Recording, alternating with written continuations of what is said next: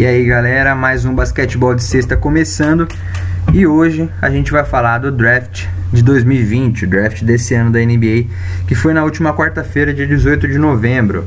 Tá? A NBA já tem uh, a data para voltar a temporada, né? depois a gente vai falar mais disso, uh, mas a NBA uh, eh, definiu no meio do ano quais seriam os três times principais para escolher, né? Tem a loteria do draft, vem por sorteio, vem por, por, probabilidade.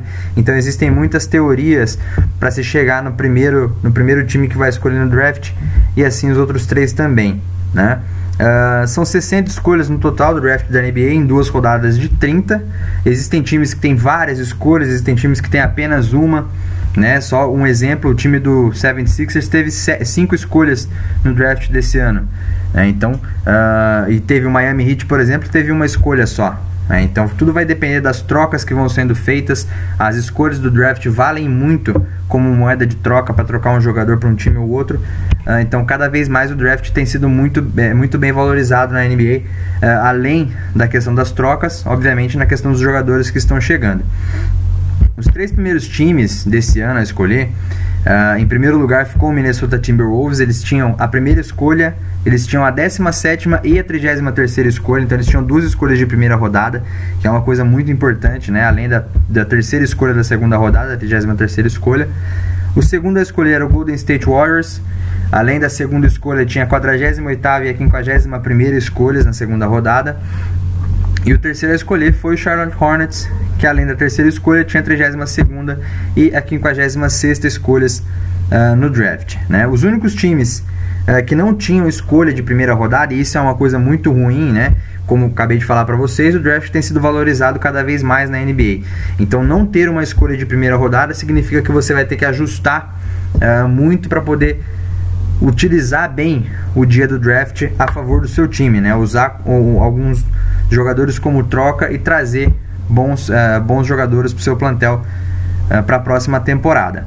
Os únicos times que não tinham eh, primeira escolha, escolha na primeira rodada eram os Rockets, os Pacers, o Clippers e o Memphis Grizzlies, né? Esses três times, esses cinco times não tinham escolhas na primeira rodada. Esses quatro times não tinham escolhas na primeira rodada do draft. Uh, e aí muito se falou dos prospectos, né? Da, dos prospectos da, da universidade ou né, que jogam no exterior.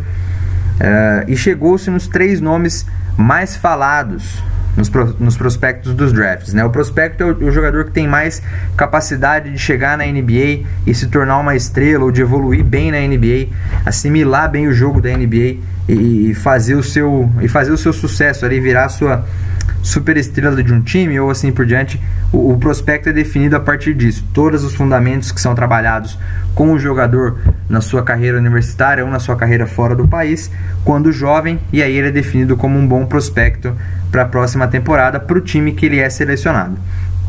O top 3 desse ano ficou com Anthony Edwards, o James Wiseman e o Lamelo Ball. Lamelo Ball, muito se falou dele como sendo melhor que o Lonzo Ball, então muita gente colocava ele como sendo o, o, o, jogador que seria a primeira escolha do draft, né? Visto que se ele é melhor que o irmão dele, que foi a primeira escolha do draft, ele vai ser a primeira escolha do draft com certeza.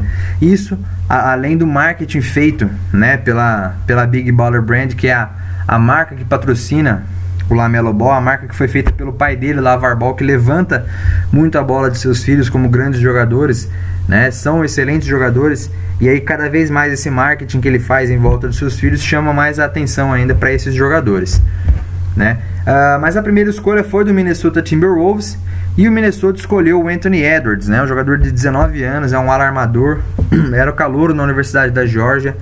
Uh, e aí lá no seu primeiro ano na, na Universidade da Georgia, ele contribuiu com 19,1 pontos de média por jogo e roubava em média 1,34 bolas por jogo. Ele liderou uh, o seu time universitário nesses dois quesitos.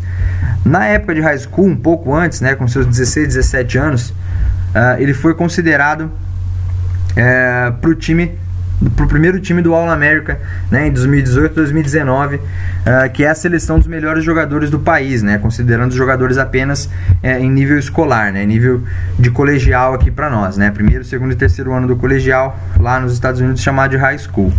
Uh, esse jogador, o Anthony Edwards, ele tem boa característica defensiva, né? Ele é rápido defensivamente, ele toma boas decisões defensivamente, que é muito importante. Então ele não, é, ele se antecipa quando precisa se antecipar, né? Ele não é um jogador que, que dá o bote sem precisar dar o bote.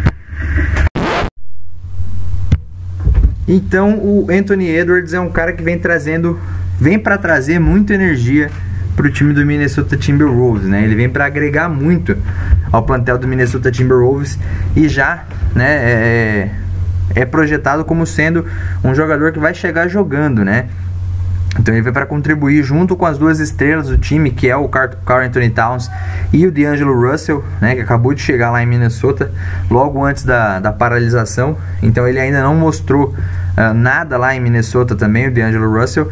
Então vai ser um time renovado, um time que é jovem, está precisando de jogadores energéticos ali para voltar a figurar entre os primeiros, voltar a participar dos playoffs da NBA. Então Anthony Edwards vem trazendo muita energia mesmo uh, ah, para esse time do Timberwolves que está numa reconstrução, mais uma vez uma reconstrução. Uh, e aí, né, aparentemente mostra força para a próxima, próxima temporada, mostra energia jovem, né? Isso é muito importante para o time do Minnesota. A segunda, a segunda escolha foi do Golden State Warriors, que trouxe o pivô James Wiseman, também de 19 anos, né? Uh, e é um, uma posição que tem sido é, não falha, mas é uma posição que tem é, tendo vem tendo um, uma abstenção no time do Golden State, né? É, tiveram alguns pivôs que passaram por lá, uh, mas que não contribuem tanto para o time tanto ofensivamente quanto defensivamente. Uh, DeMarcus Cousins passou pelo Golden State, mas se machucou, então não mostrou todo o potencial que ele tem. Uh, o James Wiseman chegando como pivô no, no Golden State, ele é o único pivô no plantel do Golden State. Então o Golden State não tinha nenhum jogador na posição 5, né? tinha no máximo um ala pivô.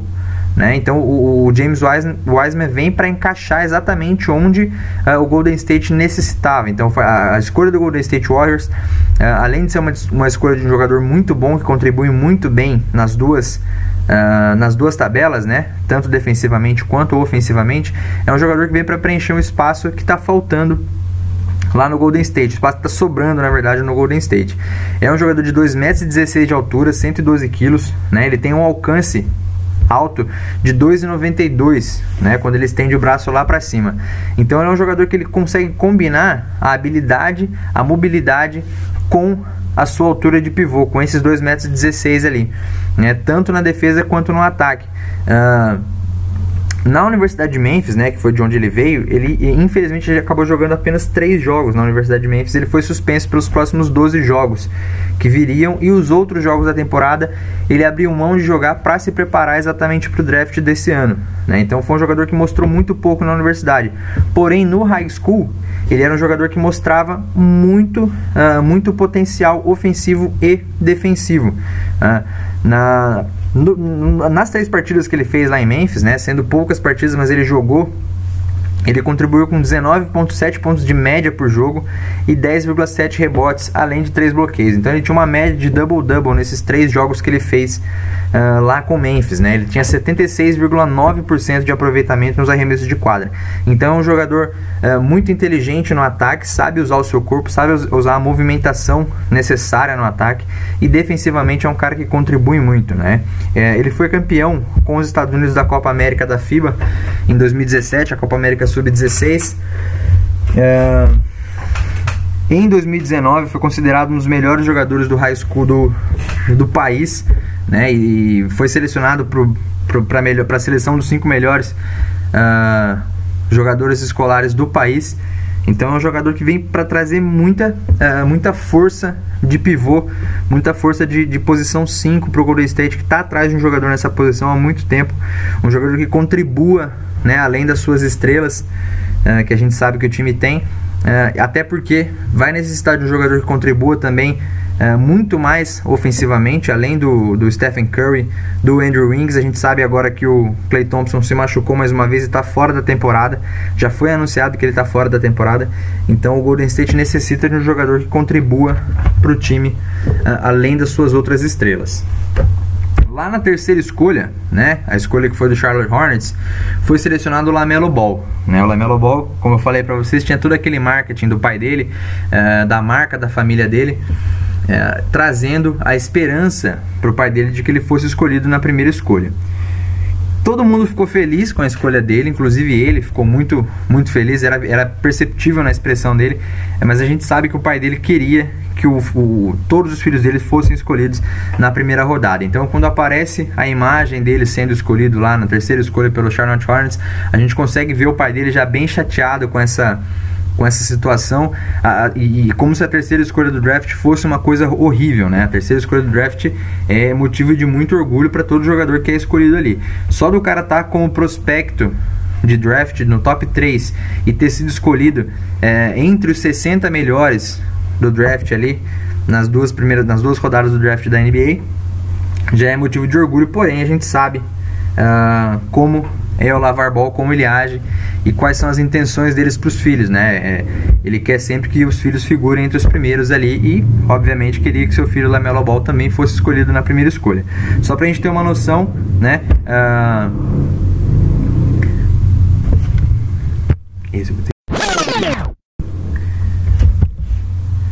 Lá no Charlotte Hornets, né? A gente está falando do Lamelo Ball que foi escolhido lá no Charlotte Hornets. Uh, com a chegada do Lamelo, o Charlotte fica com cinco armadores no seu plantel de jogadores. Né? É um time que está em reconstrução desde a saída do Campbell Walker. É um time que vem passando por, por problemas né, no, seu, no seu plantel.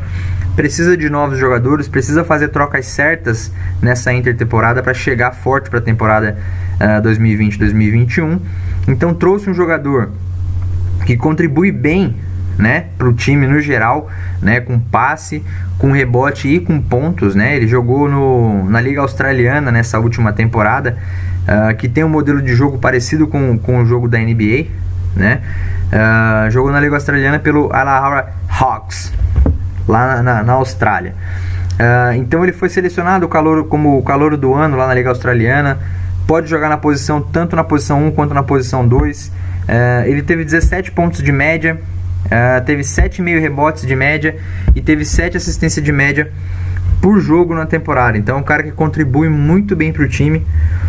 Além de defensivamente, né, com, a sua, com a sua envergadura, precisa trabalhar um pouco melhor, obviamente, essa, é, esse fundamento defensivo. Uh, porém, é um jogador que pode contribuir muito defensivamente também. Né? E com essas assistências, 7 assistências de média por jogo, a gente sabe que ele é um jogador que vai contribuir muito uh, pro ataque. Né? Quem viu ele jogar percebe que ele passa muito bem a bola, ele tem uma boa visão de quadra, é, ele sabe muito bem onde estão posicionados os seus jogadores para poder fazer esses passes, essas assistências uh, para o time. E ele é um jogador alto, né? Além da sua envergadura longa, ele é um jogador alto, ele é um armador de 2 metros e 4. Então ele tem muito para contribuir com essa altura e com essa capacidade de passe que ele tem. Uh, uma situação que ele precisa melhorar, né, que é perceptível, tanto no, no, no, irmão dele, no, no Lonzo Ball, também foi necessário uma grande melhora, vem melhorando numa boa constante aí né, são os arremessos. Né? Ele tem 37% de arremesso de quadra e 24% de arremesso de 3 pontos. É muito pouco né, para um jogador uh, que tem o volume de jogo que ele tem, ele necessita melhorar essa questão do arremesso. Mas a gente sabe que é jovem, tem muito fundamento para trabalhar ainda. Uh, com um técnico bom, com uma equipe boa de staff, ele consegue chegar no nível que é necessário e que a gente sabe que ele pode alcançar, né? Então ele trabalha bem a bola, tem um bom passe, tem um bom rebote, tem uma visão de jogo muito boa, né? E a gente sabe também que ele vai precisar trabalhar muito, já que lá no Hornets tem cinco, uh, já tem cinco armadores jogando no plantel. Né? Vamos ver como é que vai ser a, a passagem do Lamelo Ball no seu primeiro ano na NBA. Uh, aí eu falei para vocês lá no começo que o time dos Sixers foi o time que teve mais escolhas no draft, né? Teve cinco escolhas, teve a 21 primeira, a escolha 34, 36, 49 e 58. E os Sixers, né, ano após ano, ele vem tentando chegar mais longe no campeonato, né? Chegou à final de conferência na temporada retrasada, a temporada passada caiu na primeira rodada uh, dos playoffs para o Boston, foi bastante decepcionante. Uh, e aí, né, essa, essa questão de confiar no processo, né? Os Sixers vem com essa situação já fazem quase 10 anos, então fica complicado pro para o torcedor continuar confiando da mesma maneira nos Sixers, né? Que já foi uh, já foi dito várias vezes que vai chegar, vai chegar, vai chegar e não chega. Tem seus jogadores, as suas estrelas jogando muito bem durante a temporada regular, mas quando chega nos playoffs falta alguma coisa, né? Então o, o Sixers ele está precisando não de uma renovação, mas ele está precisando de uma estabilidade dos seus jogadores, né? Principalmente na, na parte mental. Então o, o Sixers precisa de boas escolhas, precisou de boas escolhas no draft para poder fazer as trocas necessárias e trazer jogadores que tragam essa energia e, e ajudem a levar o time mais longe para um possível uh, título na próxima temporada, né? O Sixers escolheu uh, nas suas cinco, nas suas cinco escolhas. Escolheu Tauris Maxey de Kentucky, armador de Kentucky. Uh, escolheu Thelma Ledon da França, também armador. Tyler Bay, ala pivô que já foi trocado para o Dallas, né, junto com o Josh Richardson. Essa troca do uh, do Tyler Bay com o Josh Richardson trouxe o Seth Curry do Dallas Mavericks e a gente vê que o Seth, o Seth Curry, que é o irmão do Stephen Curry, está jogando muita bola, é o jogador com melhor aproveitamento de arremesso de três uh, na temporada, duas temporadas consecutivas já, então ele vem evoluindo bem. É uma boa uh, adição para o time do 76ers, que a gente sabe que tem essa deficiência na bola de três, falta muito arremesso para os Sixers, né? Então, uh, Seth Curry vai trazer uma boa esperança aí para os Sixers. Na 49 escolha, o Sixers escolheu o ala armador Isaiah Joe, de Arkansas. E na 58 escolheu o ala pivô Paul Reed, de, da Universidade de DePaul. Então o Sixers precisa, precisa, a gente sabe que precisa uh, fazer mudanças concretas e mudanças que venham a agregar para o time, principalmente, já falei para vocês, principalmente na parte mental. É um time bom, é um time com muito potencial, mas precisa é, de um, é, são alguns detalhes ali que o Sixers precisa para chegar uh, com esperanças reais de título, né? Não esperanças apenas de playoff, esperanças reais de título. E aí, nesse, nesse draft da NBA desse ano, a gente destacou muito, a gente percebeu muito o destaque dos jogadores estrangeiros ou americanos que jogam fora do país. Né? Uh, esse ano foram três jogadores estrangeiros selecionados no, no draft, né? Uh, e aí eu destaquei os principais para vocês. Um jogador que não era estrangeiro, mas jogava fora do país, estava jogando na Alemanha, é o Kylian Reis, que foi a sétima escolha, foi escolhido pelo Detroit Pistons, né? Ele é um americano que foi nascido na Flórida, mas ele cresceu na França, porque o seu pai jogou muito tempo basquete profissional na França. Uh, depois disso ele foi jogar na, na Alemanha, no basquete alemão, e é um jogador de muita força, né? principalmente nos fundamentos defensivos. A gente sabe que o basquete europeu ele é muito mais defensivo, muito mais postado. Uh, então esse jogador ele vem para trazer um bom desempenho defensivo para o time do Pistons, que a gente sabe que precisa bastante. É um time com muito potencial, mas pecou defensivamente uh, esse ano precisa desse algo a mais, então pode ser que esse jogador é, traga essa experiência da Europa. Então ele traz essa força do basquete europeu, essa força defensiva do basquete europeu que a gente viu com o Luka Doncic, né? Trouxe muita experiência do basquete europeu para o basquete da NBA, se deu muito bem, então pode ser que o Kylian Hayes traga essa experiência legal também uh, para o Detroit, Detroit, Pistons. Uh, um outro estrangeiro que foi escolhido, né? Foi, foi o grego chamado Alexei Pokovetsky, na 17 escolha do draft. Que nome complicado de falar, né? Foi escolhido na 17 escolha pelo Timberwolves, que teve a primeira escolha também. É um jogador que veio do Olympiacos, jogou muito tempo na segunda divisão grega mas é um jogador que tem, muita, tem muito potencial, né? Um pivô de muita mobilidade, tem um bom passe, tem um bom arremesso, né? É, se posiciona bem na hora de pegar o rebote. E a gente viu que os caras grandes que vêm da Europa estão fazendo um estrago na NBA.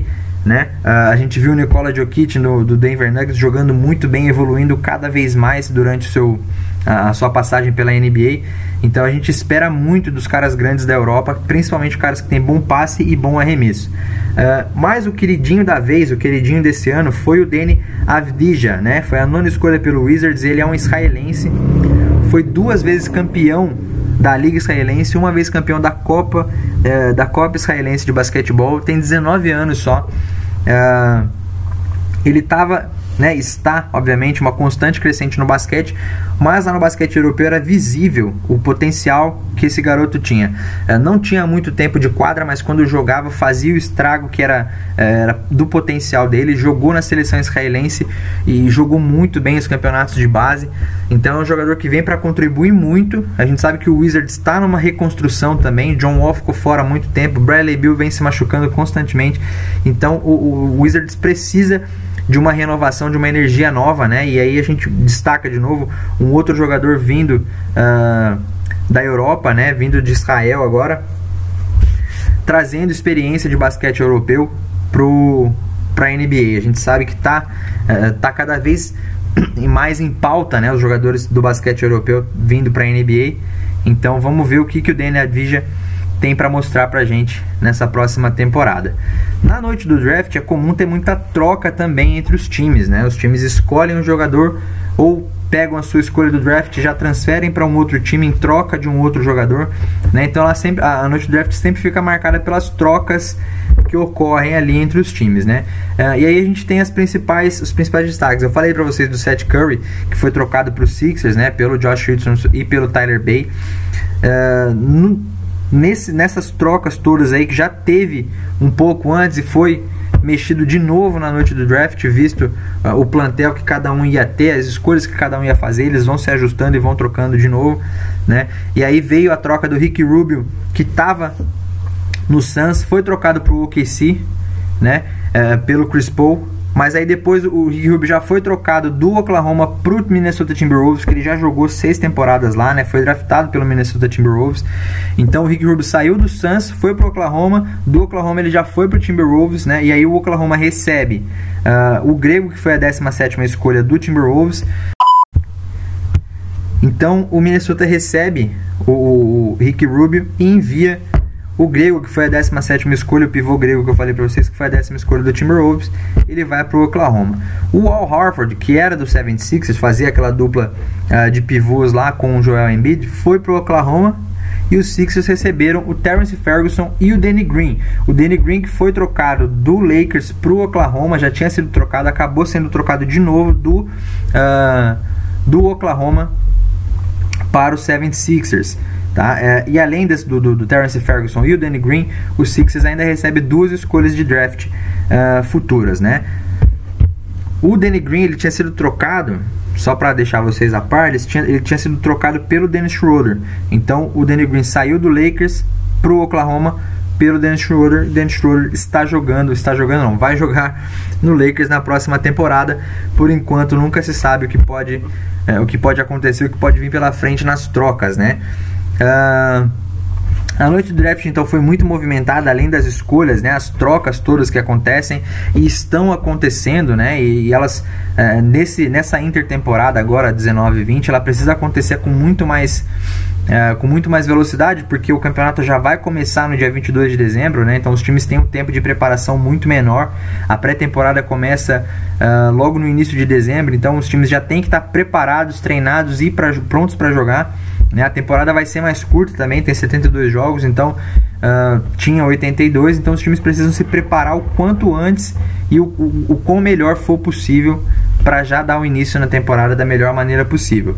Uh, o descanso vai ser pequeno, a temporada vai ser um pouco menor também, uh, e a gente pode esperar bastante equilíbrio nessa temporada da NBA, bastante vontade dos jogadores nessa temporada principalmente dos novatos que estão chegando aí querendo mostrar serviço, né? Então uh, a gente tem uma, a gente vai ter uma temporada muito boa para a gente acompanhar durante esse ano de 2020, 2021. Beleza, galera? Espero vocês na próxima. Obrigado aí para quem ouviu até o final. Tamo junto sempre. Um abraço a todos. Até mais.